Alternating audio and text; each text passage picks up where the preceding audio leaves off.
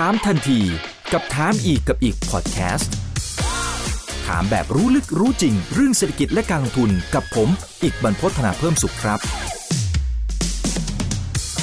สวัสดีครับ สวัสดีทุกท่านนะครับ นี่คือถามทันทีโดยเพจถามอีกกับอีกนะฮะวันนี้เราจะคุยว่าด้วยเรื่องของกลุ่ม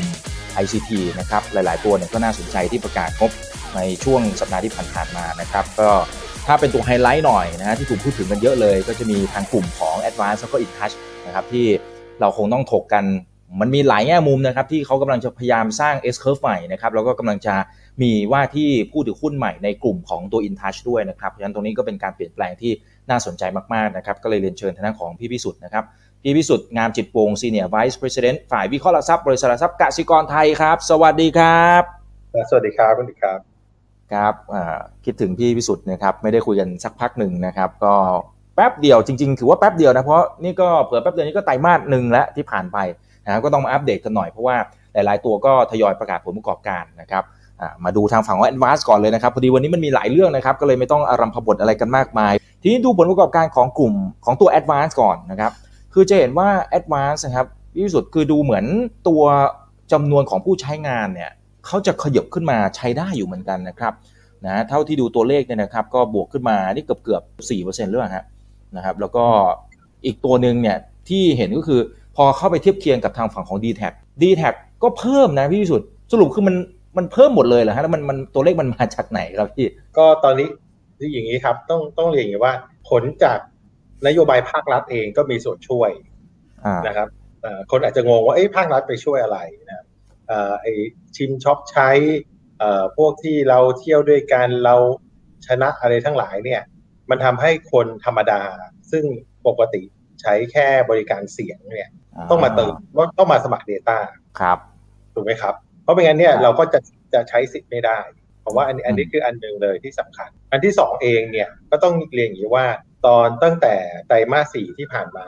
นะครับ จนถึงไตรมาสหนึ่งเนี่ย สิ่งที่เราเจอจริงไตรมาสสี่ค่อนข้างโอเคเศรษฐกิจเริ่มฟื้นตัว จนเรามาเจอและลอกสองนะครับของโควิดก็ทำให้เริ่มเริ่มชะงักไป แต่แล้วลอกสองตอนช่วงช่วงเดินมกราคมพานเนี่ยก็ไม่หนักนะไม่มีการปิดเมืองนะครับ ทุกอย่างยังดำเนินไปได้ปกติ ก็แค่จะต้องระมัดระวังตัวกันมากขึ้นนะครับดังนั้นเนี่ยภาพของเศรษฐกิจก็เริ่มฟื้นตัวนะผมคิดว่าเดือนหนึ่งเดือนสองเนี่ยเป็นเดือนที่ กิจกรรมทางเศรษฐกิจเนี่ยผมว่าเริ่มกลับมา อาจจะแน่นอนยังไม่ถึงช่วงปกติหรอก แต่มันก็เริ่มกลับมาดีขึ้นนะครับ คนก็อัดอั้นตั้นกั้นใจนะครับไม่ได้ไปเที่ยวต่างประเทศนะก็เที่ยวในประเทศกันใหญ่เลยนะครับ ก็มีการจับจ่ายใช้สอยดังนั้นเนี่ยพอเม็ดเงินมันไหลออกไป มันก็จะกระจายตัวไปสู่ภาคเศรษฐกิจโดยภาพรวมนะครับ เรามองสองประเด็นนั้น อาจจะมีประเด็นที่สามซึ่งผมสงสัยนะ แต่ว่ายังไม่ได้คำตอบจากผู้บริหารนะครับ ก็คือ อันนี้คือถ้ามองในภาพของประเทศเพื่อนบ้านเราอย่างพม่า มันมีการปิดอินเทอร์เน็ตนะครับคือถ้าประเทศเนี่ยรัฐบาลมีการปฏิวัติปุ๊บปิดอินเทอร์เน็ตนะครับอย่าลืมว่าชายแดนไทยกับพม่าเนี่ยมันยาวนะครับ แล้วไอ้พวกที่อยู่ตามเขตชายแดนเนี่ย มีโอกาสที่เขาสามารถจะใช้บริการของเราได้ คือมันมันมันเป็นคลื่นนะเนอะมันควบคุมไม่ได้ มันไม่ใช่กั้นรั้วขึ้นมาแล้วมันจะควบคุมได้ครับ อันนี้อันนี้เป็นข้อสงสัย ข้อสังเกตละกันนะครับ ยังไม่ได้รับคำตอบยืนยันจากผู้บริหารคิดว่าคงจะไม่ได้ แต่ว่ามันก็ดูแล้วน่าสงสัยดูในประเด็นนี้ด้วยเช่นกันครับผมก็อาจจะเป็นอีกหนึ่งเหตุผลที่ช่วยทำให้ตัวเลขมันเพิ่มขึ้นมาแทบจะทุกค่ายหรือเหลือค่ายทูใช่ไหมครับทูเขายังไม่ประกาศใช่ไหมพี่พิสุทธิ์เออนั่นก็น่าจะออกมาดีนะครับ ไม่น่าจะออกมาไม่ดีเพราะ True จริงๆเนี่ยถ้าดูไตรมาสสี่เขามาดีอยู่แล้วนะครับดังนั้นไตรมาสสี่ดีไตรมาสนี้โมเมนตัมก็น่าจะต่อ นะแต่ตอนนี้ยังไม่รู้ว่าใครจะมาแรงกว่ากันนะครับ เพราะถ้าดูจาก net add เนี่ยดูเหมือนว่า Advance จะมาแรงนะครับอืมอืมอืมครับ แต่ถ้าดูจากอาปูเนี่ยเท่าที่เห็นจากสองเจ้านี้เนี่ยก็ลดทั้งคู่เลยนะครับ เดี๋ยวผมดูของ Advance นะครับ Advance เนี่ยอาปูไตรมาสที่1เนี่ยอยู่ที่ 462 บาทต่อหมายเลข อันนี้อันนี้คือรายเดือนอ่าขออภัยอันนี้อินเทอร์เน็ตบ้านนะครับ แต่ถ้าเป็นตัวอาปูของตัวเลขหมายรายเดือนอยู่ที่ 232 บาท นะครับ ก็ก็ติดลบอยู่ดีนะก็ติดลบอยู่ดี ถ้าเปรียบเทียบกับไตรมาสที่ 4 ของปีที่แล้วเนี่ย234 บาทนะครับเปรียบเทียบกับไตรมาสที่ 1 ของปีที่แล้วเนี่ย242 บาท คือเทรนมันลงมาเรื่อยๆครับพี่พิสุทธิ์คือตรงนี้มันมันน่าจะลงแค่ชั่วครั้งชั่วคราวไหมหรือว่านี่คือนี่คือสงครามราคาที่กำลังเกิดขึ้นรอบใหม่พี่วิสุทธ์มองไงฮะจริงๆต้องเรียนอย่างนี้นะครับไอ้ถ้าดูในแง่ของตัวรายได้เฉลี่ยต่อเลขหมายจากอาปูเนี่ย บางทีมันก็อาจจะบอกไม่ชัดเจน บอกให้ภาพที่อาจจะไม่ครบถ้วนนะครับเอผมคิดอย่างนี้จำนวนของ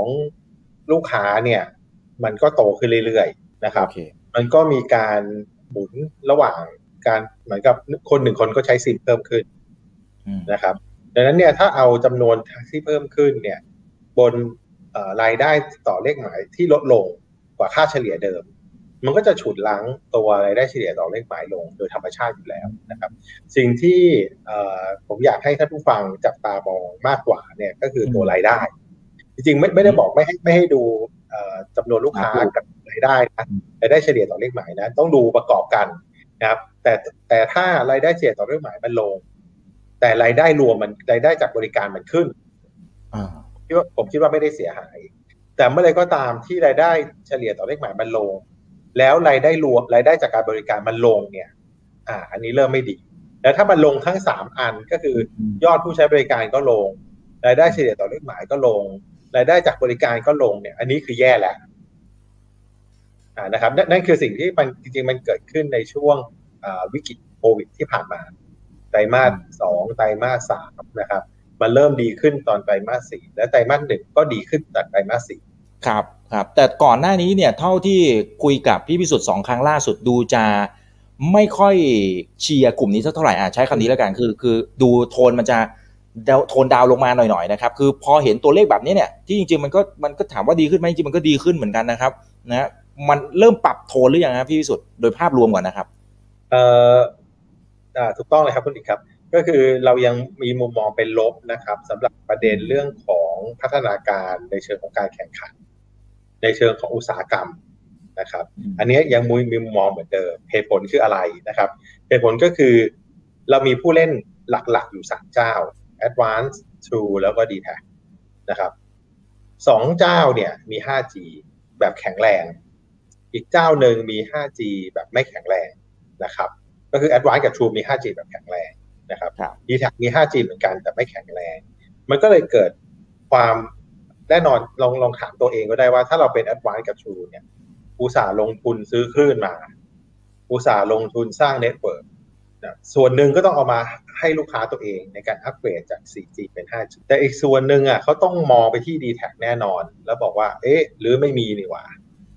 นะเราก็ต้องไปเอาลูกค้า d t แทซึ่งอยากจะใช้ 5G เนี่ย เข้ามาเป็นลูกค้าของตัวเอง นั่นคือการแข่งขันที่เรา คาดการ์ว่ามันจะเกิดขึ้นตั้งแต่ต้นปีที่ผ่านมานะครับ ประเด็นที่สองนะครับ ก็คือ d t แทเองไม่ได้ไม่ดีสัทีเดียวนะครับเขาก็ดี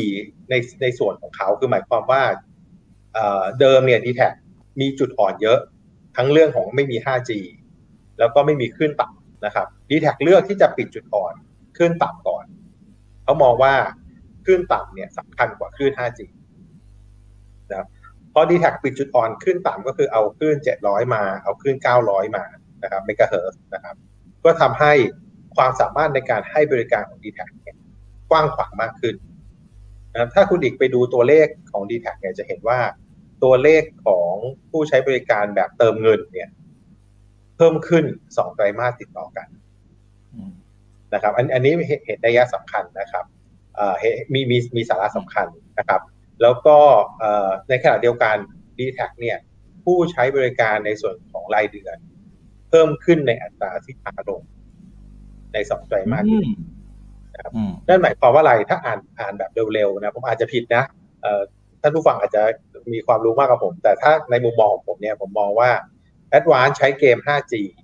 นะครับ ในการสร้างฐานลูกค้าแบบรายเดือนนะครับ d t แทใช้เกมขึ้นต่ำ นะครับ สร้างฐานลูกค้าได้ดึงมาเก็ตแชร์คืนมาจากเติมเงินนะครับ ถามว่าเกมนี้ใครผิดใครถูกนะครับผมมองว่าจริงๆ ถ้ามองยาวๆ เนี่ย ถ้า d t แทยังไม่มี 5G ไปเรื่อยๆ เนี่ย d t แทจะเสียเปรียบนะครับ เพราะว่าอะไร เพราะว่าไอ้ลูกค้าที่เป็นเติมเงินเนี่ยหนึ่งคนเนี่ย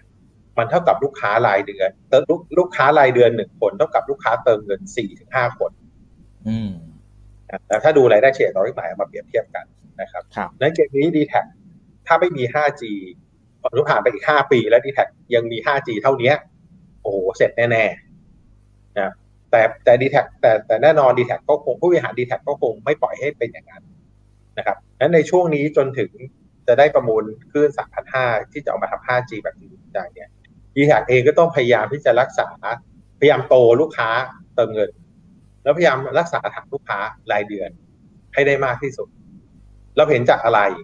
เราเห็นจากโปร iPhone 12 ของ d t แทเนี่ย ว่าอืมถ้าจากสามค่ายมาเทียบกันเนี่ยเออของ d t แทเนี่ย ดีที่สุดนะเพราะอะไรที่ดีที่สุดเพราะอะไร เพราะว่าซื้อซื้อ d t แทไปเนี่ย ช่วงนั้นหา 5G ไม่เจอก็ก็จะต้องดีที่สุดถูกไหมครับเอ่อแล้วก็ d t แทเนี่ยไม่มีโปร 5G นะอืม ก็คือเอ่อ 4G กับ 5G เขาเนี่ย ถึงแม้วันนี้เขาจะมีบริการ 5G แล้วสัญญาณ 5G แล้วเนี่ย แต่ไม่ครับยังไม่ออกโปร 5G ก็คือหมายความว่าอะไรหมายความว่าคนที่ถือเครื่อง 5G แล้วใช้โปร 4G ของ d t แทเนี่ย ใช้ 5G ได้ฟรีอืมอืมถูกไหมขณะที่ถ้าเป็นลูกค้า Advance หรือ True เนี่ย เป็นลูกค้า 4G อยากจะใช้ 5G เนี่ยต้องจ่ายเงินเพิ่มนะอืมอืมเพื่อจะใช้ 5G อันนั้นอ่านั่นคือผมผมใช้คำว่า dynamic ของการแข่งขัน นะครับที่มันเกิดขึ้นอยู่ในตอนนี้เรามองว่าไม่ดีนะครับเรามองว่าไม่ดี เพราะมันจะทำให้ตัวความสามารถในการเพิ่มรายได้เนี่ยทำได้ช้ากว่าที่มันควรจะเป็นครับทีนี้ผมเห็นประเด็นก่อนหน้านี้นะครับที่ทางฝั่งของ Advance AS เนี่ยไปจับมือนะครับกับคนที่เขาอยู่ในแวดวงพวกอุตสาหกรรมเช่น SNC อะไรต่างๆนะครับคือก็ไม่แน่ใจว่าตรงนี้มันจะมันจะกลายเป็น จุดเปลี่ยนที่สำคัญที่พยายามจะเจาะไข่แดงของกลุ่มนี้ได้มากน้อยแค่ไหน เพราะว่าอย่างก่อนหน้านี้เองเท่าที่ฟังดูผู้บริหารของ d t แทเองเขาก็เขาก็อยากจับกลุ่มนี้เหมือนกันนะพี่วิสุทธ์นะแล้วแล้วดูหลาย ๆ อย่างความสามารถของเขาเนี่ยตัวขึ้นอะไรต่างๆ มันก็เอื้อไปทางนั้นนะแต่ว่า AAS ดูเหมือนจะไปเจาะทางนี้ได้เร็วแล้วด้วยนะครับ พี่วิสุทธ์มองตรงนี้ยังไงฮะผมว่าวันนี้เนี่ยที่ผ่านมา 30 ปีเนี่ยผู้ให้บริการเนี่ยเน้นไปที่ตลาด B2C อืม B2C ก็คือเอ่อเป็นรายย่อยผู้บริโภคอย่างพวกเราจนตอนนี้เนี่ยอัตราการเข้าถึงมือถือเนี่ยมันขึ้นไป140 150เปอร์เซ็นต์ละก็คือหนึ่งคนมีหลายเครื่องล้วโอกาสที่จะเติบโตจาก B2C เนี่ยในเชิงของปริมาณเนี่ยมันไม่ใช่ไม่มีนะ มันก็มีที่เราอาจจะเคยได้ยินกันพวก Internet of Things นู่นนี่นั่นเต็มไปหมดนะครับ แต่โอกาสที่จะเพิ่มส่วนแบ่งของกับเงินในกระเป๋าของพวกเราเนี่ยมันทำได้ยากแล้ว ดังนั้นเขาต้องหาหน้าน้ำใหม่ แต่ที่ผ่านมาเนี่ยไอ้ 2G 3G 4G เนี่ยศักยภาพของเทคโนโลยีเนี่ยมันยังไม่ดีพอ มันให้บริการผู้บริโภคได้แหละ เพราะว่าของเราเนี่ยไอ้เขาเรียกว่าเราความต้องการของเรามันไม่ได้ critical มันไม่ได้วิกฤตแบบถ้าเกิดต่อไม่ติดแล้วโอ้โหมันจะพังพินาศมีความเสียหาย เราโหลด YouTube อะโหลดช้าหน่อย ก็รออาจจะงุดหงิดนิดหน่อยนะไม่ได้ทำให้อะไรเสียหาย ไม่ได้ทำให้มีความเสียหายเกิดขึ้น แต่ถ้าเป็น B2B เนี่ย มันมีเรื่องของ critical เรื่องของเขาเรียกว่ามันจะต้องมีเสถียรภาพ มันจะต้องติดมันผิดพลาดอะไรไม่ได้เลย ซึ่งในอดีตเนี่ย 2G 3G 4G ทำได้ไม่ดี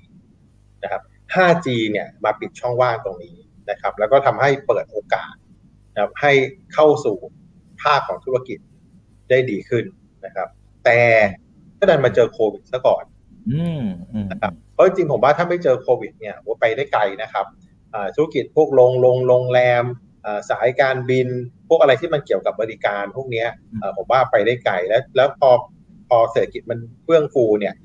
พวกอุตสาหกรรมเองเขาก็มีทุนมีกำลังที่จะอัปเกรดถูกไหมครับปรับปรุงสายการผลิตเพื่อให้มีประสิทธิภาพมากขึ้น แต่วันเนี้ยทุกคนก็แงกกันอยู่ใช่ไหมครับเอ่อก็ต้องเอาตัวเองให้รอดออกจากวิกฤตครั้งนี้ให้ได้นะครับ แล้วถึงจะไปเริ่มต้นกันใหม่นะครับดังนั้นนั่นคือ ไม่ได้ไม่น่าแปลกเลยนะครับ ว่ามีคำพูดว่า 5G เนี่ย มันไม่ได้ไว้สำหรับ B2C มันไว้สำหรับทำ B2B นะครับนั่นก็คือตอบคำถามตัวเองครับครับซึ่งมันไอตัวหน้าน้ำตรงนี้มันมันน่าจะเยอะมากเพียงพอที่จะไปสมมุติว่าสมมุติว่าตัว B2C ที่ที่เราว่ากันไปตั้งแต่ตอนต้นเนี่ยสมมุติว่ามันเริ่มดรอปหรือการแข่งขันที่มันเริ่มดุเดือดมากขึ้นเนี่ยไอตรงส่วนที่เป็นภาคอุตสาหกรรมมันจะช่วยชดเชยได้ ขนาดนั้นไหมครับ หรือว่ามันพอชั่นมันน้อยเกินไป ก็ตอนนี้ในต่างประเทศต้องต้องเอาของในต่างประเทศมาพูดนะครับ เพราะว่าของประเทศเราก็แบบเริ่มต้นมากๆในต่างประเทศก็กำลังเริ่มต้นเหมือนอย่างที่ที่เราทำนะครับเพียงแต่เขาอาจจะไปได้เร็วกว่านะเพราะว่าก็ต้องยอมรับว่าสายการผลิตอุตสาหกรรมที่มันอยู่เอ่อโอเคบริการตอนนี้มันเลี่ยงไปแล้วนะครับกว่าจะได้กลับมาผมว่าต้องมีอย่างน้อยอีก 2 ปีนะครับ พวกสายการผลิตพวกโรงงานจริง ๆ ไม่ได้แย่ เพราะการส่งออกเราดีครับแต่พอเอิญ ไอการส่งออกส่วนใหญ่ที่อยู่ในบ้านเราเนี่ย มันเป็นมันไม่ได้มันไม่ได้ไฮเทคมันเป็นโลเทคนั้นโลเทคโดยโดยอาศัยตำแหน่งเชิงยุทธศาสตร์ของประเทศเรา หรืออาศัยแรงงานที่มีทักษะแต่ราคายังไม่แพงของบ้านเรา แล้วก็อาศัยตัวนโยบายที่สนับสนุนการลงทุนของภาครัฐนะครับ มามาทำให้มีภาพพวกนี้ยังอยู่นะครับ ซึ่งกว่า เทคโนโลยีมันจะวิ่งเข้ามาถึงบ้านเราเนี่ย มันก็ต้องให้ในต่างประเทศซึ่งเป็นผู้ผลิตต้นต้นต้นน้ำเนี่ย มันอัปเกรดกันไปก่อนนะครับ ของเราเนี่ยอาจจะคงต้องใช้เวลา แต่คำว่าต้องใช้เวลาเนี่ย เวลาเราพูดถึง 1G GG หนึ่งเนี่ยมันอายุ 10 ปีนะครับ เราเริ่มมาแล้วปีหนึ่งคือปีที่แล้ว ปีนี้กำลังเข้าสู่ปีที่สองดังนั้นเนี่ยผู้ประกอบการก็ต้องเร่งในการที่จะพยายามที่จะเปิดตลาดตรงนี้ให้ได้ แต่เดี๋ยวพอมันเจอตอนนี้ครับทุกคนกำลังหา ผมใช้คำว่ากำลังหา sweet spot กำลังหา killer application นะครับ ที่จะเข้าไปสู่ vertical นะครับ เพื่อที่จะทำให้เอาทรัพยากรหรือเอากำลังการผลิตที่เกิดขึ้นจาก 5G เนี่ยไปใช้งานให้เกิดเต็มที่ก็คือเพิ่มรายได้ของของผู้ประกอบการนะครับ ถามว่า 3 เจ้านี้ทำแตกต่างกันยังไงนะครับผมว่า True เองเนี่ยด้วยความเป็น บริษัทในเครือ CP นะครับก็ก็เสมือนว่ามีพันธมิตรอยู่เยอะนะครับ Advance เองนะครับก็เป็นบริษัทโทรคมนาคมแบบเป็นทำโทรคมนาคมอย่างเดียว ก็ต้องไปวิ่งไปหาพันธมิตรรอบข้างนะครับส่วน d t แทเองเนี่ยก็อาจจะเสียเปรียบหน่อยนะเพราะตัวเองก็ยังมี 5G ที่อาจจะแข่งขันกับคนอื่นได้ยากนะครับแล้วในแง่เรื่องของเรื่องของ branding ก็อาจจะยังไม่ดีเท่าไหร่ แต่เขาก็น่าน่าจะได้ฐานการผลิตของลูกค้า พวกที่เป็นยุโรป European พวกยุโรปเพราะเขาเป็น Telenor ที่มาจากนอร์เวย์นะครับผมมองภาพอย่างตรงนี้ทั้งสามเจ้าก็พยายามขมักขม้นในการที่จะสร้างตลาดนี้ขึ้นมานะครับ แต่คงต้องใช้เวลาอยู่พอสมควรครับ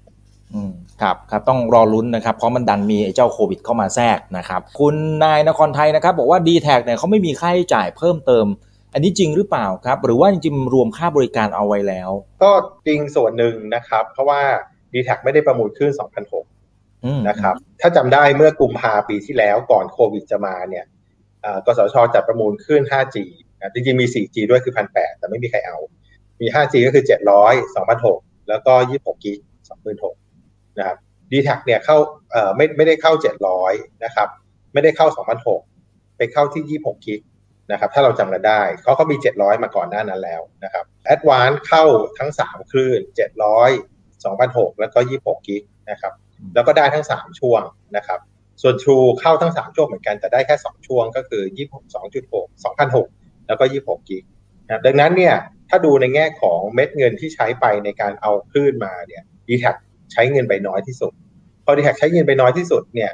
พอคลื่นมันพร้อมใช้งานปุ๊บเนี่ย ค่าใช้จ่ายในการตัดจำหน่ายคลื่นเพราะคลื่นมันมีอายุนะครับใบอนุญาตมันมีอายุ 15ปีค่าใช้จ่ายในการจัดจำหน่ายมันก็เข้ามา แต่มันก็เข้ามาที่ a d v a n c e เยอะที่สุดในเชิงของจำนวนเงินลองด้วย True แล้วก็ลองด้วย d t แทครับผมคุณสุรพงศ์นะเขาบอกว่า NT เนี่ยเขากำลังจะจัดตั้งกองทุนสาวโทรคมนาคมตรงนี้มันมีผลต่อ DIF ด้วยไหมฮะเอออย่างนี้ครับไอเรื่องการทำเสาแห่งชาติแล้วกันนะครับ National Tower ชื่ออาจจะดูไม่เพาะนะเสาแห่งชาตินะครับโครงสร้างพื้นฐานแห่งชาติแล้วกัน เพราะมันคงไม่ใช่มีเสาอย่างเดียวนะอันนี้จริง ๆ เป็นไอเดียตั้งแต่รัฐจริง ๆ รัฐบาลชุดนี้ผ่านผ่านหน่วยงานราชการเนี่ยอันนี้เป็นไอเดียที่ทำอยู่แล้วนะเพียงแต่ที่ผ่านมาเนี่ยมันพอพอ TOT กับ CAT ยังรวมกันไม่ได้เนี่ยตรงนี้ก็เลยยังไม่เกิด แต่ตอนนี้รวมกันได้แล้วเนี่ยก็มีความเป็นไปได้นะครับ ต้องใช้ว่ามีความเป็นไปได้นะ ยังไม่แน่ใจเหมือนกันว่าเจ้ากระทรวงท่านใหม่เนี่ย เห็นด้วยหรือไม่เห็นด้วยอย่างไรกับโครงการนี้นะครับ แต่สำหรับมุมมองของผมเนี่ยทางกสิกรไทยเนี่ยมองว่า อันนี้จริง ๆ เป็นโครงการที่ดีนะครับ แล้วก็จะทำให้ตัว NT นะครับ จะเป็นบริษัทแห่งชาติที่ยังสามารถหล่อเลี้ยงตัวเองไปได้นะครับ แม้ว่ารายได้จากเอกชนที่เคยจ่ายให้มาตลอดเนี่ยจะทยอยลดลงไปเรื่อยๆนะครับ จุดตายของ NT คือปี 2025 นะครับ เพราะว่าเป็นปีที่ตัวคลื่น 2001 กับคลื่น 2003 รวมถึงคลื่น 850นะที่เคยได้มาในสมัยโบราณกาลเนี่ยจะหมดอายุลงนะครับแล้วคลื่นพวกนี้เนี่ยวันนี้ NT เอาไปปล่อยเช่าให้กับเอกชน ได้เงินมาปีหนึ่งน่าจะใกล้ๆหมื่นล้านนะครับ หรืออาจจะมากกว่านะครับเงินตรงนี้ไม่มีต้นทุน เท่ากับว่ากำไรของ NT จะหายไปเนี่ยเกือบหมื่นล้านบาท นะครับดังนั้นเนี่ยถ้าไม่มีกระแสรายได้มาหล่อเลี้ยงเนี่ย NT ก็อาจจะไม่สามารถเป็นเครื่องมือของรัฐนะครับ ที่จะทำให้ประชาชนคนไทยทั่วประเทศเนี่ยได้ใช้งานโทรคมนาคมได้อย่างทั่วถึงดังนั้นรัฐต้องเข้ามาช่วยปรับโครงสร้างและไม่ไม่ไม่เกิดการรวมกันหรอกครับแต่ว่าการรวมกันเพื่อจะตอบคำโจทย์ตรงนี้นะครับ แล้วก็การเอาทรัพย์ทรัพยากรของรัฐที่มีเสาโทรคมนาคมเต็มเลย fiber optic เต็มเลยนะครับ ตัวอินเทอร์เน็ต data center ตัว submarine fiber optic พวกนี้เอามาเข้าเข้าอาจจะไม่ใช่เข้าเข้ากองทุนก็ได้นะครับ อาจจะตั้งเป็นบริษัทขึ้นมาบริหารจัดการก็ได้นะครับแล้วให้เอกชนเนี่ยมาเช่าใช้ อันนี้ก็เป็นทางออกที่ดีของภาครัฐที่ไม่เก่งนะต้องมองว่าอย่างนี้ว่าภาครัฐเนี่ยไม่เก่งทำ B2C ภาครัฐเนี่ยเก่งทำ B2B มากกว่านั้นก็จะตอบโจทย์ตรงนี้ของภาครัฐได้ อันนี้คือมุมมองของเรานะครับ แต่ว่าจะเกิดขึ้นจริงหรือเปล่าเกิดขึ้นเพื่ออะไรเกิดขึ้นในรูปแบบไหนเนี่ยคงต้องรอนะครับทางเจ้ากระทรวงท่านใหม่นะครับที่เพิ่งเข้าไปนะครับ เพราะว่าท่านก็เพิ่งเข้าไปได้ไม่กี่สัปดาห์ครับผมครับมีหลายท่านถามเกี่ยวกับตัวดีลนะฮะที่หลายท่านก็คงจะติดตามข่าวกันมานะครับที่ทางฝั่งของกอล์ฟเองเนี่ยนะครับก็จะเข้าไปทำ tender offer นะครับกับบริษัท InTouch แต่เดี๋ยวเดี๋ยวกลับมาตรงนั้นนะครับเดี๋ยวพามาดูตรงนี้ก่อนนะฮะมาดูภาพที่ฮือฮาพอสมควรสำหรับวันนี้นะครับ เขาเรียกว่าห้างทิปครับนี่นี่มาแล้วนะครับนะฮะอันนี้สดๆร้อนๆเลยนะครับ ที่เพิ่งจะเป็นข่าวเป็นข่าวกันไป ห้างทิพย์คือมันเป็นศัพท์วัยรุ่นใช่ไหมพี่พิสุทธิ์นะฮะคือเหมือนกับเที่ยวทิพย์อะที่เราไม่ได้ไปเที่ยวจริง ๆนะครับ แต่เราก็จินตนาการว่าเราไปเที่ยวนะครับอันนี้ก็เป็น V Avenue นะครับเป็นเขาเรียกว่าเป็นห้างทิพย์คือ มันไม่ใช่ห้างจริงๆหรอกนะครับเพียงแต่ว่ามันเป็นการจำลองแล้วก็ใช้เทคโนโลยีเป็นแพลตฟอร์มช้อปปิ้งสินค้านะครับที่ดูแล้วเฮ้ยมัน มันก็ใช้ได้นะคือถ้ามันเกิดขึ้นจริงได้เนี่ยมันก็น่าจะตื่นเต้นอยู่พอสมควร เดี๋ยวให้ดูภาพไปพร้อมๆกันเขาจะแบ่งเป็นหลายโซน คือผมไม่ได้มา PR เนี่ยเขาฟังนะครับอย่างแต่ว่าแค่แค่อยากจะชี้เห็นว่าเออเนี่ยตอนเนี้ยบรรดาผู้ประกอบการรายใหญ่เขาปรับตัวขนาดนี้แล้วนะครับเนี่ยฮะคือทางฝั่งของ AS เขาบอกว่าเขาจะเป็น Digital Life Service Provider นะครับก็ให้บริการในโลกของดิจิตอลนี่แหละนะฮะก็เบื้องต้นเห็นไปจับมือกับทางฝั่งของกลุ่มเดอะมอลล์นะครับแล้วก็จะแบ่งเป็นหลายโซนนะอันนี้เป็นโซน ที่ไปจับมือกับ TVD ด้วยนะครับเนี่ยมันเหมือนกับห้างเลยอะ่ะคือท่านผู้ฟังทางคลับเฮาส์ต้องจินตนาการไปพร้อมกับผมนะเราอาจจะไม่เห็นภาพแต่ว่าถ้าเป็นช่องทางอื่นเนี่ยเราเห็นภาพนะครับ Facebook YouTube Twitter เราเห็นนะครับนะว่าตอนนี้มันเป็นภาพเหมือนกับห้างที่ทันสมัยมากนะครับเนี่ยสีสันสวยงาม เป็นฝั่งของ TVD TV Direct นะครับแล้วก็จะมีอุปกรณ์อะไรของเขาเยอะแยะมากมาย Community Hub นะมันก็จะเหมือนกับเป็น Community Mall นะฮะแล้วเราก็เหมือนเราหลุดเข้าไปโลกของตัวห้างตรงนี้เลยนะครับเนี่ยฮะ มันมี food ด้วยนะครับ คือคืออาหารโซนอาหารก็มีนะครับข้าวมันไก่ชาววังอะไรต่างๆนี่เขาจำลองเพราะเข้าใจว่าถ้าตามข่าวเนี่ยจะเริ่มช็อปได้ตั้งแต่วันที่ 29 ธันวาคม คือยังอีกหลายเดือนอยู่เหมือนกันนะครับนะฮะแต่ว่าอันนี้ก็คงเปิดมาให้ชิมลางก่อนว่ามันจะเป็นภาพลักษณะแบบนี้นะครับนะแล้วตัว Community Mall เมื่อกี้เนี่ย Community Hub เมื่อกี้เนี่ยนะครับจะมี SME ผู้ค้ารายย่อย 210 ร้านค้านะก็จะมาร่วมจำหน่ายสินค้าผ่านแพลตฟอร์มตรงนี้ด้วยนะครับแล้วก็จะมีพวก Asian lifestyle นะฮะก็จะรวมพวกสินค้า retail นะฮะแบรนด์ยักษ์ใหญ่เยอะแยะมากมายก็จะมาอยู่ในนี้ ผมพูดให้ฟังคร่าวๆนะครับรายละเอียดท่านไปดูตามข่าวกันเอาเองแล้วกันนะครับว่าเนี่ยอันนี้คือคือสิ่งที่เขากำลังพยายามจะจับไม้จับมือกัน แล้วก็พัฒนาตรงนี้ขึ้นมานะครับ ทีนี้ทีนี้ถ้าถามความเห็นของพี่วิสุทธิ์ว่าเอ๊ะตอนนี้ทางฝั่งของ AIS เนี่ยเขากำลังปรับตัวสร้าง S curve ใหม่อย่างไรแล้วไอ้ตัวเนี้ยที่เขาพยายามจะเข้าไปจับไม้จับมือทำนู่นทำนี่อยู่เนี่ย มันกำลังเชื่อมภาพอะไรอยู่ครับครับ ก็อันนี้ก็คือเป็นหนึ่งแอปพลิเคชันนะครับที่เกิดขึ้นมาไม่ว่าจะเรียกว่า virtual reality หรือ augmented reality นะครับอันนี้อันนี้ก็เป็นผมยังมองว่าเป็น B2C นะครับ เพียงแต่ที่ผ่านมาเนี่ยตัว killer application ของ 4G เนี่ยนั่นคือวิดีโอถูกไหมครับ เราเอาไว้ดู YouTube เราไว้ดู Instagram นะครับดู Netflix ดูพวกวิดีโอทั้งหลาย หรือเว้นเล่นดูดูเล่นไลน์เล่นคลิปในไลน์อันนี้ก็เราใช้คำว่าวิดีโอเป็นตัวทำให้ 4G เนี่ยเกิดพอ 5G เนี่ยมันเร็วกว่า 4G สิบเท่า ผมว่าก็น่าจะมีสิบเท่านะครับขึ้นไปนะครับแล้ว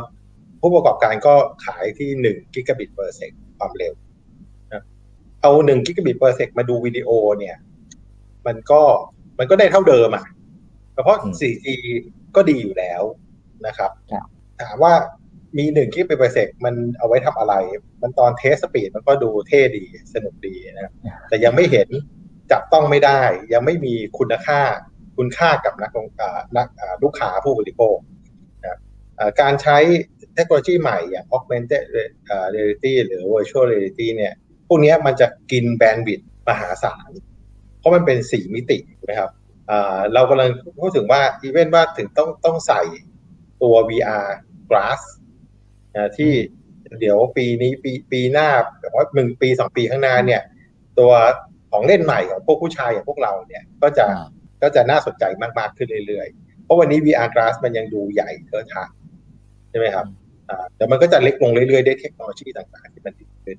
นะครับ แล้วก็ตรงนี้แหละที่ทำให้คือผมผมยังมองว่าก็ยังอยู่ในช่วงของการทดลองเนาะนะครับ ว่าผลตอบรับของผู้บริโภคเนี่ยมันเป็นยังไงเทคโนโลยีมันได้ล่ะนะครับ ภาพ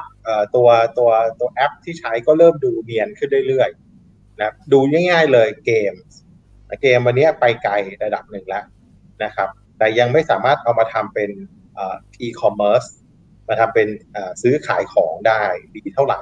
เนี่ยเดี๋ยวแฟชั่น เดี๋ยวซื้อขายของเดี๋ยวซื้อขายอาหารเนี่ยก็จะมา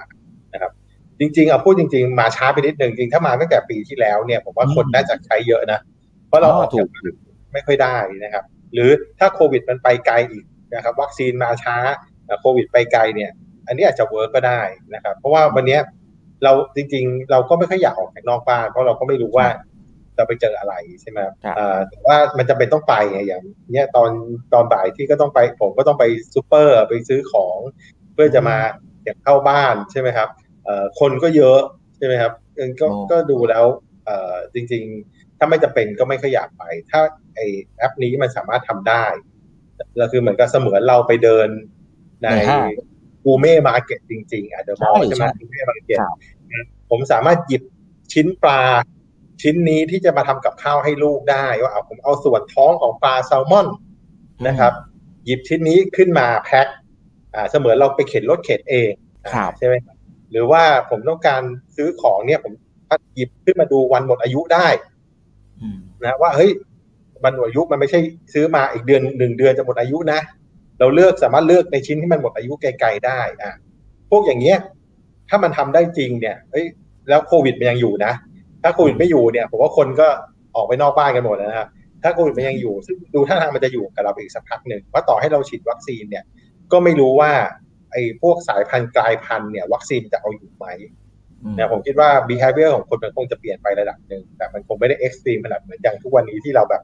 แทบจะไม่อยากออกไปไหนเลยเนี่ยหนึ่งอาทิตย์ที่ผ่านมาผมเพิ่งออกจากบ้านเมื่อกี้หนึ่งชั่วโมงครั้งแรกนะก็เกิดมาก็ไม่เคยเป็นอย่างนี้เหมือนกันนะครับ ก็ อันนี้ก็จะมาช่วยตอบตรงนั้นนะผมว่ามันก็ยังเป็นช่วงเริ่มต้นนะนะครับที่จะเอาเทคโนโลยี 5G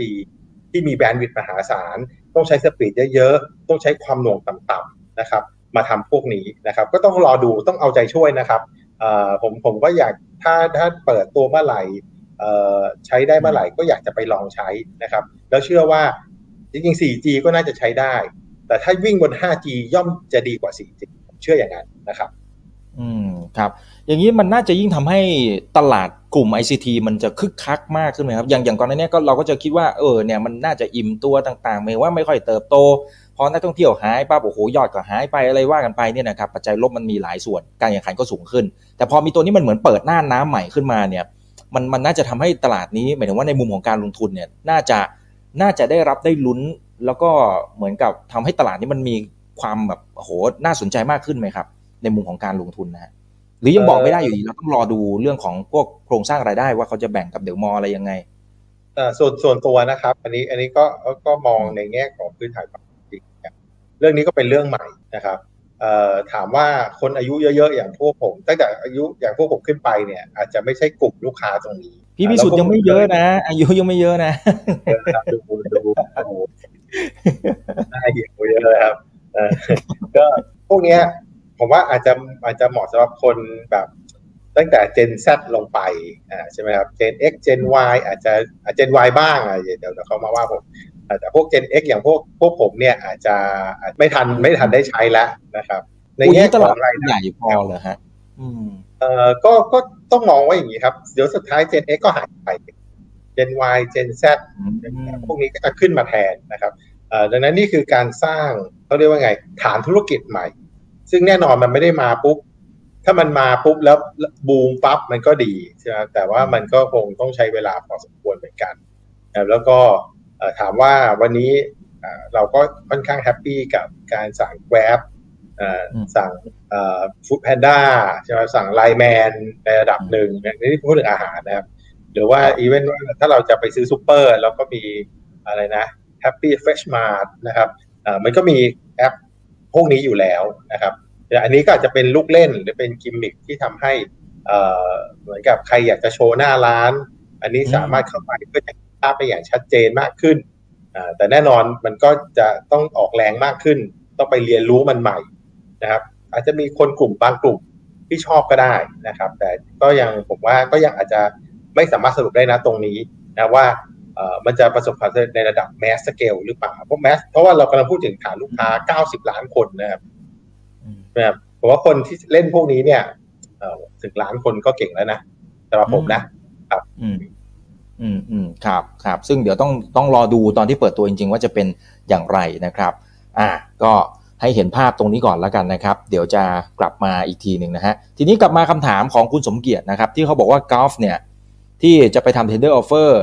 คือคือเขาเขียนมาบอกว่ากราฟซื้อ advance นะครับจริงๆจริง ๆ ถ้าเอาจุดโจทย์ตั้งต้นก่อนเนี่ยคือกราฟเนี่ยไปทำ tender offer in touch นะครับผม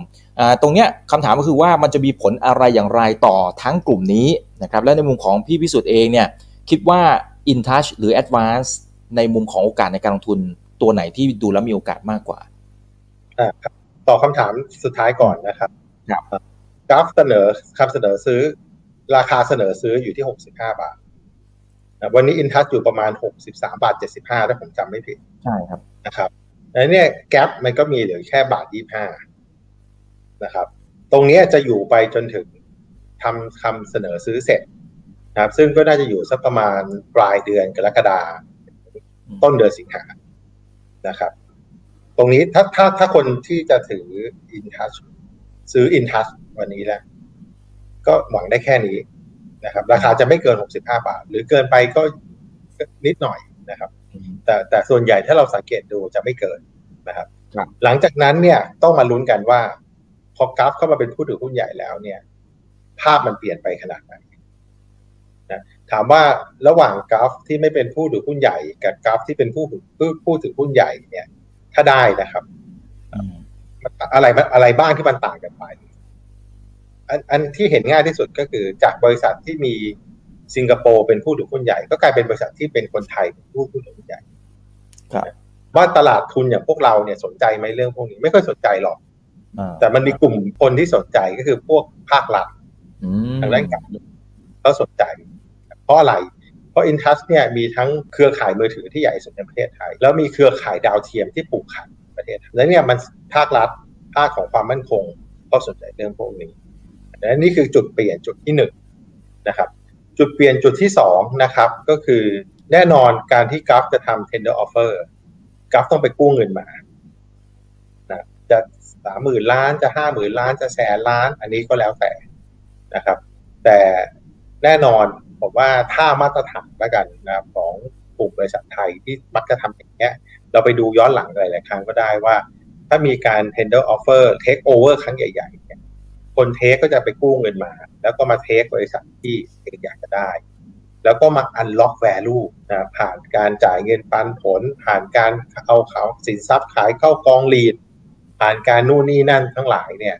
นะครับ เพื่อเอาเงินตรงนี้มาลดหนี้ให้เร็วที่สุดผมว่านี่คือท่ามาตรฐานท่ามาตรฐานท่าที่สองท่ามามองไกลกว่านั้นอีกนิดนึงนะครับ ในความเห็นของเราก็คือว่าพอบริษัทนี้กลุ่มบริษัทนี้เนี่ยมันกลายมาเป็นบริษัท ขาใหญ่เป็นคนไทยแล้วเนี่ย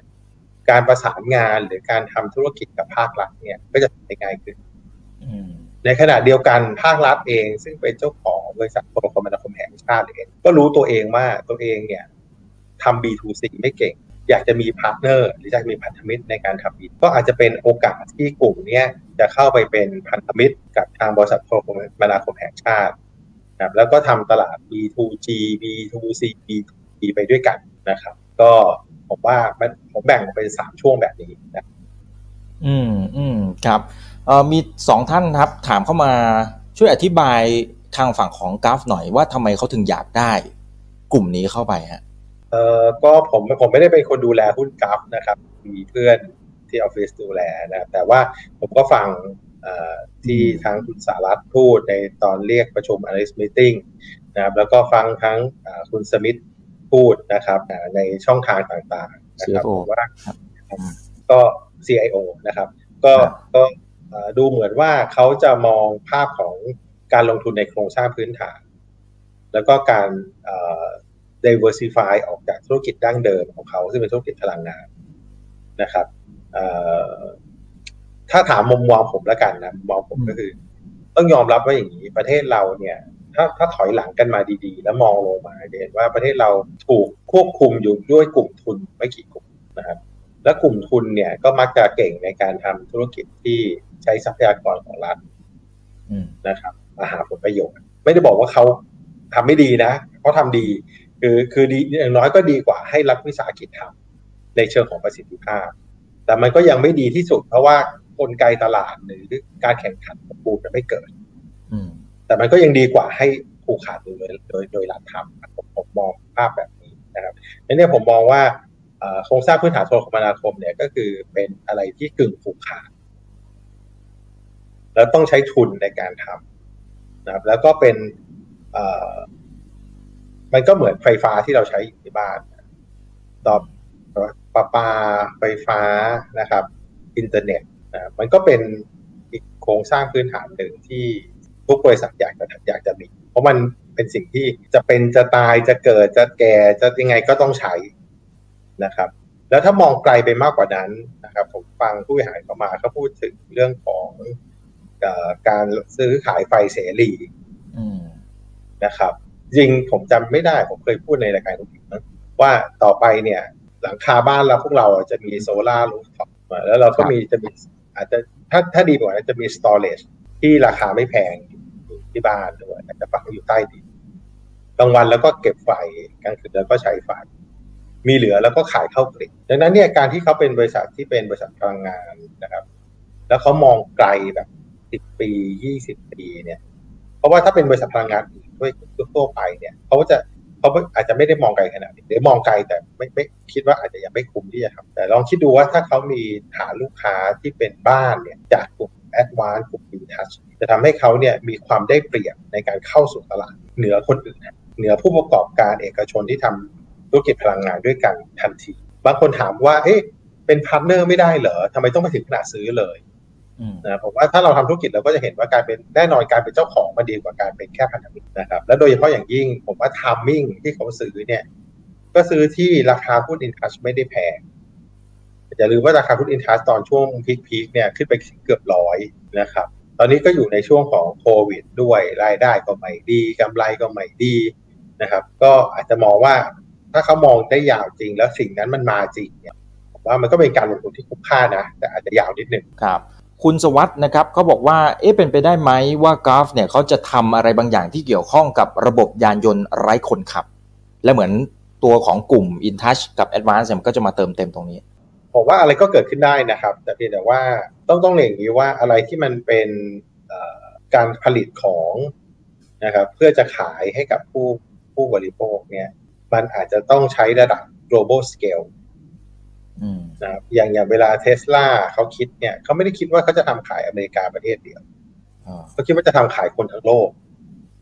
อ่าดังนั้นเนี่ยพอทำขายคนทั้งโลกเนี่ย ตลาดมันใหญ่พอต้นทุนต่อหน่วยมันก็จะถูกพอนะรายได้มันก็จะเยอะพอนะผมว่าเอ่อถ้าจะเป็นทำรถยนต์ไร้คนขับ แล้วทำขายเฉพาะเมืองไทยประเทศเดียวเนี่ยไม่ไงก็ไม่คุ้มครับประเทศเรามันหกสิบล้านคนมันถึง ถ้าถ้าทำธุรกิจอะไรแล้วจะทำขายประเทศไทยประเทศเดียวเนี่ยเราถึงไม่มี unicorn startup แต่มันต้องคิดให้ไกลใหญ่เป็นอาเซียน ใหญ่เป็นเอเชียนะมันต้องไปไกลไประดับระดับนั้นนะครับ มันถึงจะคุ้มค่านะครับดังนั้นเนี่ยเราเป็นเราเป็นผู้ใช้ละกันผู้ใช้เทคโนโลยีอาจจะได้ส่วนในการเป็นเรื่องของ ecosystem ในการประกอบหรือการ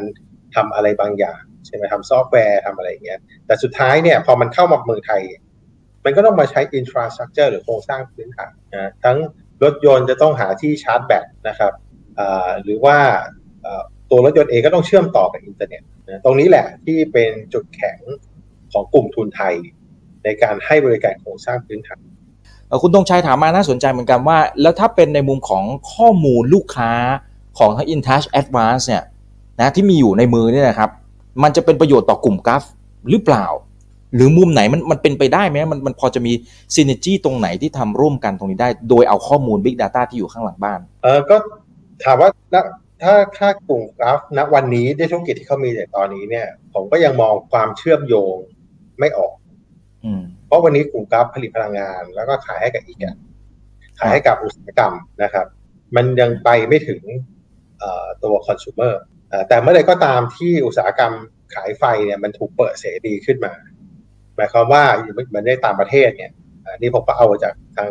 คุณสมิธมานะไม่ได้ไม่ได้คิดเองหรอกว่าผู้บริโภคสามารถกดเลือกได้ว่าเฮ้ยวันนี้เราจะซื้อไฟจากบริษัทที่ไหนวันนี้เราซื้อไฟจากบริษัทนี้ เพราะมันเป็นสมาร์ทกริดนะครับ ทุกคนยิงเข้ากริดแล้วก็วิ่งเข้าบ้านนะครับ ตรงไหนเราจะบริหารอะไรได้ได้ได้ได้ดีกว่าได้มากกว่า แล้วก็เกิดการแข่งขันกันในตลาด เพราะวันนี้ตลาดสายส่งมันถูกขาดนะถ้าการ เปิดตลาด แล้วมันทาให้ต้นทุนต่อหน่วยมันถูกลง ไม่ใช่แพงขึ้นนะมันถูกลงอันนี้มันก็จะเกิดตัว economic value ขึ้นมานะครับ อันนี้ผมว่าเขาเขามองไปในในเลเวลนั้นนะครับ แล้วแล้วถ้าเป็นอย่างนั้นเนี่ย หมายความว่าลองคิดดูถ้า AIS มีลูกค้าไปวิ่งวิ่งไปที่บ้านเนี่ยเป็นไฟเบอร์เนี่ยนะครับเขาก็รู้จักลูกค้าคนนั้น ต่อไปวันนี้เราเห็นขายเน็ตบ้านพ่วงเน็ตมือถือ ต่อไปในอนาคตเราอาจจะเห็นขายเน็ตบ้านพ่วงขายไฟนะครับ หรือมีอย่างอื่นเข้ามาอาจจะทำทำหน้าที่ว่าอะใครเป็นลูกค้า AS อ่าเดี๋ยวกราฟไปติดโซลารูฟท็อปให้เอาไหมกราฟเป็นคนลงทุนอ่าก็ซื้อรับซื้อไฟให้ด้วยอ่าแต่ขอรังขอขอพื้นที่ราคาบ้านหน่อยนะครับ แล้วถ้าคุณซื้อไฟจากผมเนี่ย ผมขายถูกกว่าซื้อไฟจากการไฟฟ้า 50 ตังค์ มันก็เป็นธุรกิจนะครับที่ที่มันจะมีโอกาสจะเกิดขึ้นได้ครับ คุณจรถามแทรกเข้ามาเลยนะครับ บอกว่าถ้าเป็นในมุมนักลงทุนเนี่ย ตัวไหนนะที่ดูแล้วน่าจะได้ประโยชน์เอาเฉพาะดีลนี้นะฮะ Gulf InTouch Advance เอ่อแน่นอนครับผมว่าก็เป็น rule of thumb นะครับว่าเวลามีดีล take over เนี่ย คนถูกเทคนะจะดีกว่าคนเทคในระยะสั้นนะสั้นคือหมายว่าช่วงสามเดือนหกเดือน หลังจากที่ดีลประกาศ นะเพราะอะไรนะครับ แล้วก็คนถูก take เนี่ยเราจะเห็นราคาแล้วว่าคน take เขาจะ take ที่ราคาเท่าไหร่ซึ่งส่วนใหญ่จะ take ราคาที่พรีเมียมเมื่อเทียบกับตลาดนะต่อให้ตอนนี้ราคา InTouch มันวิ่งเข้ามาใกล้ราคา take over แล้ว แต่ในอีกมุมหนึ่งมันก็ทำให้ไอ้ downside เนี่ยมันไม่มีโอกาสที่จะเห็นราคาหุ้น InTouch ลงไป 50 บาท 60 บาทเนี่ยบนตลาด index เป็นอย่างนี้นะ index อยู่เท่าเดิมนะแทบจะไม่มีเลย เพราะถ้าลงไปอย่างนั้นคนต้องซื้อเพราะคนคิดว่าเฮ้ยเดี๋ยวกัฟรับซื้อ65ใช่ไหมผมซื้อ60ราคา65โอ้โหมันล็อกกำไรเลยนี่หว่า ดังนั้นเนี่ยในอีกมุมหนึ่งก็คือ Intouch เนี่ยมันเป็นหุ้นที่ให้ downside protection อย่างน้อยจากตรงนี้ไปจนถึงวันที่ตั้งโต๊ะรับซื้อนะเลยผมเลยมองว่าในมุมนั้น Intouch ดีกว่า แต่ในอีกมุมหนึ่งนะครับอมองระยะเทิบออกมาอีกนิดหนึ่งนะครับ ผมมองว่า ตอนนี้ต้องดูว่าราคาหุ้น Intouch ที่ 65 บาทเนี่ย มันแปลงเป็นราคาไทยคมกับราคาแอดวานเท่าไหร่ เพราะสมการคืออย่างนี้ครับ InTouch เนี่ย เท่ากับ Advance บวกไทยคม บวก VC แล้วก็บวกเงินสดนึกภาพออกไหมครับ อ่า นี่คือสมการแล้วเนี่ยเราเราเราฟิกค่าที่ VC เรา fix ที่เงินสด เรา fix ค่าที่ไทยคม เราจะได้มูลค่าของ Advance ขึ้น นะครับผมก็นั่งคิดดูเขาเรียกว่า backward calculation มันก็ง่ายๆนะมันสมการมันก็ชั้นบอกชั้นประถมอะผมคิดราคาที่ 65 บาทของ InTouch เนี่ยเท่ากับราคา Advance ที่ประมาณ 200 บาท วันนี้ราคา Advance ยังอยู่ประมาณ 160 กว่า 170 แต่ขณะที่ราคา InTouch ขึ้นมาใกล้ 65 แล้วครับนั้นถ้าถามผมวันนี้เนี่ย ถ้ายังไม่มีทั้ง InTouch แล้วก็ Advance เนี่ย ผมแนะนำให้ซื้อ Advance ดีกว่า แต่ต้องเรียนครับ ข้อสมมติฐานหลักของผมเนี่ย สำหรับที่ทำให้สมการนี้เป็นจริงเนี่ยก็คือตัวส่วนลดการเป็นบริษัท holding เนี่ยผมใช้ที่ 15%คำถามคือ เอ๊ะทำไม 15%ก็เพราะผม run ค่าเฉลี่ยย้อนหลังเนี่ยตัดช่วงผิดปกติออกไปเนี่ยมันจะอยู่ที่ประมาณ 15-20%นะผมใช้ 15%เป็นตัวที่ต่ำสุด ถ้า 20%ราคาอัดไว้ยิ่งสูงกว่านี้นะ ก็เลยใช้ตัวที่ต่ำที่สุดนะครับ ซึ่งก็อันนี้ก็ดีเบตกันได้นะครับ ผมว่ามันก็อันนี้มันเป็นการทำงานของ อ่าเอาเอาตัวเลขดีที่ย้อนหลังมาประกอบ อืมดีสั้นสุดคือดีอินทัสซึ่งกำไรตรงนั้นมันหายไปแล้ว จากราคาหุ้นที่ขึ้นมา 58 บาท เป็น 63 บาท 75 หรือ 64 บาท อันนี้จบแล้วใช่ไหมครับดีลที่ 2 คือดีล Advance ถ้าจำได้เนี่ยวันที่ประกาศดีลเนี่ยโอ้คนขาย Advance กันใหญ่เลยเพราะมองว่า Gulf ไปเสนอซื้อที่ 122 บาท แสดงว่า Advance มันไม่มีมูลค่าซึ่งอันนั้นคือการเข้าใจผิดนะครับเพราะถ้าอ่านดีล tender offer หรือ take over กันมาเนี่ยเขาไม่จำเป็นต้องไปซื้อ advance หรือไปซื้อไทยคมเลยเปลืองเงินเปล่าๆเขาซื้อแค่ in touch ให้เยอะพอเขาก็เสมือนเป็นเจ้าของ advance กับเป็นเจ้าของไทยคมแล้วนักธุรกิจเขาคิดกันอย่างนี้นะไม่ใช่แบบโอ้โหกู้เงินมาเท่าไหร่ก็ได้ไม่ใช่นะยิ่งกู้เงินมาได้น้อยที่สุด แล้วเป็นมีอำนาจควบคุมในบริษัทที่เราจะซื้อได้มากที่สุด นั่นคือดิวที่ดีที่สุด นะครับดังนั้นเนี่ยผมผมมองว่าเขาต้องเขาแล้วก็ตรงกับที่ผู้บริหารของ Gulf พูดนะครับ ว่าเขาต้องการซื้อแค่ InTouch ไม่ต้องการซื้อ Advanceอืมนะครับเพราะท้ายที่สุด InTouch เขาก็เป็นบริษัทแม่ของ Advance อยู่ดีนะครับดีลสุดท้ายนะครับ ก็คือดีลที่ Gulf แต่ดีลที่ Gulf เนี่ยอย่างที่เรียนว่าก็ยังมีความไม่แน่นอนค่อนข้างสูงว่าสุดแล้วเนี่ย Gulf จะ InTouch มาระยะสั้นจะจ่ายคืนนี่ยังไง นะจะ unlock value มาจ่ายยังไงนะครับ แล้วระยะยาวเนี่ย synergy business synergy ที่จะเกิดกันเนี่ยมันจะให้ value มาเยอะมากน้อยขนาดไหนนะครับ อันนี้ก็เป็นอีกอันหนึ่งที่สรุปก็คือสั้นที่สุดคือ ad คือ InTouch ลองมาคือ Advance แล้วก็สุดท้ายก็คือ Gulf นะครับ ครับครับโอเคนะฮะแต่ถ้า Singtel นะเขาไม่ขาย InTouch ให้กับ Gulf ล่ะ ออมันจะมีผลต่อดีลไหมฮะ แล้วก็แผนธุรกิจมันจะมันจะเปลี่ยนโฉมยังไง Singtel เมื่อกี้ผมเช็คยี่สามเปอร์เซ็นที่เขาถืออยู่ เออ ถ้าเขาไม่ขายมันจะเกิดอะไรขึ้นนะเออก็ซิงมี Singtel แล้วก็มีเทมาเซกที่อยู่ภายใต้ชื่อ HSBC เป็นเป็น custodian นะครับ รวมกันประมาณยี่สิบเปอร์เซ็นต์นะครับถามว่า Singtel ไม่ขายเนี่ยดีจะเกิดอะไรขึ้นคำตอบคือไม่เกิดอะไร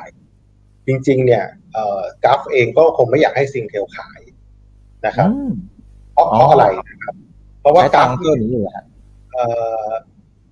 เขาอยากเป็นนักลงทุนนะครับ แล้วเขามองไปในธุรกิจต่อยอดในอนาคตเขาไม่สนใจที่จะมาลังธุรกิจมือถือ หรือธุรกิจดาวเทียม เพราะเขาไม่ไม่มีประสบการณ์ในการทำธุรกิจพวกนี้แต่ที่ซิงเทลเนี่ย เป็นบริษัทที่ทำธุรกิจพวกนี้อยู่แล้ว แล้วไม่ใช่ทำแค่ประเทศไทยประเทศเดียวด้วยทำทั้งภูมิภาคเลย แล้วเนี่ยแน่นอนการที่ถ้าเราเป็นผู้ถือหุ้นใหญ่ แล้วเรามีผู้ถือหุ้นรองซึ่งทำงานเก่งกว่าเรา เราจะไปไล่เขาออกทำไมนี่คือนี่คืออันที่ที่สำคัญเขาก็ไม่มีความตั้งใจที่จะไล่อันที่อันที่สองเนี่ยซิงเทลก็ก็คงไม่กล้าออกผมพูดจริง ๆ นะครับ เพราะว่าอะไร Singtel เนี่ยอยู่ในตลาดไทยมานาน แล้วมองไทยเนี่ยเมืองไทยเนี่ยเป็นเหมือนกับยุทธศาสตร์ ในการที่จะ มีแผ่ขยายธุรกิจนะทั้งอินโดนีเซียพยายามเข้าฟิลิปปินส์นะครับพยายามจะเข้ามาเลมันเป็นเป็นเรื่องของของของการสร้างเครือข่ายถ้าถ้า Singtel ออกเนี่ยผมว่าคนอยากจะเข้า Advance เนี่ยเยอะมาก Gulf สามารถไปเชิญบริษัทที่ทำเป็นโทรคมนาคมระดับชาติระดับโลกเนี่ยมาเยอะแยะ ไม่ว่าจะเป็น Axiata ที่มาเลเนี่ยอยากเข้านะครับหรืออีเวนต์จากพวก โอเปอเรเตอร์ตะวันออกกลางเนี่ยก็อยากจะมาเข้าแถวนี้นะครับเพราะไม่เพราะมองว่าถึงแม้ว่าจะไม่มี growth ที่น่าตื่นเต้น แต่เป็นธุรกิจที่สร้างเงินสด กระแสเงินสดอย่างแข็งแรงดังนั้นผมคิดว่าหนึ่งเนี่ยสิ่งเทลไม่มีทางขาดนะครับอันที่สองคือ ผมคิดว่ามันก็ไม่คุ้มที่ซิงเทลจะพยายามล้มดิว ไม่เหมือนกันนะครับ ขายหรือไม่ขายกับล้มดิวกับไม่ล้มดิวนะครับเพราะเพราะเพราะเรียนอย่างนี้ ถ้าไปอ่านดูในfiling ของ Gulf เนี่ยเขาจะเขียนเงื่อนไขก่อนการเกิดการตั้งโต๊ะซื้อไว้หลายข้อเลยว่า ต้องไม่เกิดเหตุการณ์อย่างนี้อย่างนี้อย่างนี้ขึ้น ซึ่งนั่นคืออะไรนั่นคือป้องกันไม่ให้ในเคสในกรณีที่ Singtel ต้องการไม่ไม่ต้องการให้ Gulf มาเป็นหุ้นใหญ่ทำอะไรบางอย่าง เพื่อลดคุณค่า ลดคุณค่าหรือลดมูลค่า ของบริษัทของ InTouch ไป ไม่ว่าจะเป็นการทำผ่าน Advance ทำผ่านไทยคมหรือทำผ่าน InTouch เองดังนั้นหมายความว่าถ้าถ้าวันนี้ Singtel ไม่อยากให้ดีลนี้เกิด Singtel ก็บอกให้ InTouch จ่ายเงินปันผลออกมาเยอะๆ กู้เงินมาเลยหมื่นล้าน แล้วมาจ่ายเงินปันผลให้กับ Singtel แค่นี้ดีลล่มเลยนะครับหรือบอกให้ InTouch เนี่ยขายหุ้น Advance ออกไปให้กับเทมาเซ็กสักห้าเปอร์เซ็นต์แค่นี้ดีลล่มเลยนะ ครับดังนั้นเนี่ยถ้าถ้าจากตรงนี้ไปจนถึงการตั้งโต๊ะซื้อไม่เกิดเหตุการณ์พวกนี้ขึ้นแสดงว่า Singtel โอเคกับดิวนี้ แล้วก็โอเคที่จะให้ Gulf เนี่ยเป็นผู้ถือหุ้นใหญ่ที่สุดนะครับแทนตัวเองในบริษัท Intouch แล้วก็ ADVANC ถามว่า Singtel เสียอะไรนะครับนอกจากเสียศักดิ์ศรีนิดหน่อยว่าไปถึงระดับบริษัทแบบรัฐบาลสิงคโปร์แล้วผมมาโดนบริษัทไทยมาแซงอะไรเงี้ยถ้าตัดเรื่องนั้นทิ้งนะ Singtel ได้ทุกอย่างเดิมกระแสเงินสดจาก ADVANC ก็ได้เหมือนเดิม จาก Intouch ก็ได้เหมือนเดิม แถมยังมีคนมาคุยกับการภาคการเมืองให้ตัวเองอีก ซึ่งที่ผ่านมาตัวเองก็ไม่เก่งในการที่จะมาล็อบบี้นักการเมืองไทยอยู่นะครับผมว่าส่วนตัวผมมองในถ้าถ้าเอาผลประโยชน์เป็นที่ตั้งเนี่ยเขาของผู้ถือหุ้นเป็นที่ตั้งเนี่ย ผมว่า Singtel ก็จะไม่ทำอะไร ก็จะอยู่เฉย Gulf เองอย่างที่ผมเรียนไป เขาไม่ได้อยากจะได้หุ้นทั้งหมดนะครับ เพราะไม่มีประโยชน์ ระหว่างคุณถือ 40%กับถือ 90%เนี่ย คุณถือ 40%ดีกว่านะครับ เพราะว่าถ้าถือ 90%เนี่ย สภาพคล่องมันหาย สภาพคล่องมันหายเนี่ย นักลงทุนมันก็ซื้อไม่ได้ มันก็ต้องขายออกมา ราคามันก็ลดลง ถ้าคุณถือ 40%มีสภาพคล่องของหุ้นเพียงพอ บริษัทลงทุนข้ามชาติใหญ่ ๆ กองทุนใหญ่ ๆ ก็สามารถซื้อหุ้นพวกนี้ได้นะแล้วไปเพิ่มมูลค่า ให้ราคาหุ้นมันขึ้นไม่ว่าจะเป็นการทำอะไรกันผมเล่าให้ฟังในตอนแรกนะอันนี้มันก็จะกลายเป็นกราฟก็จะดีว่าต้นทุนต่ำกว่า 65 ราคาหุ้นขึ้นไปร้อยหนึ่งจริงเทลก็ดีออยู่ดีๆราคาหุ้นก็ขึ้นไปร้อยหนึ่งนักลงทุนผู้ถือหุ้นก็ดี รัฐบาลไทยก็แฮปปี้เฮ้ยบริษัทนี้มันเป็นบริษัทของคนไทยแล้วนะมันไม่เห็นมีใครไม่ดีเลยนั่นคือผมเลยมองว่าดีลนี้เนี่ยมีโอกาสจะเกิด อืม อืมครับเพราะทุกคนก็ได้ประโยชน์ร่วมกันหมดนะครับ ถ้ามองในมุมนี้นะ ช่วยวิเคราะห์ไทยคมหน่อยนะครับ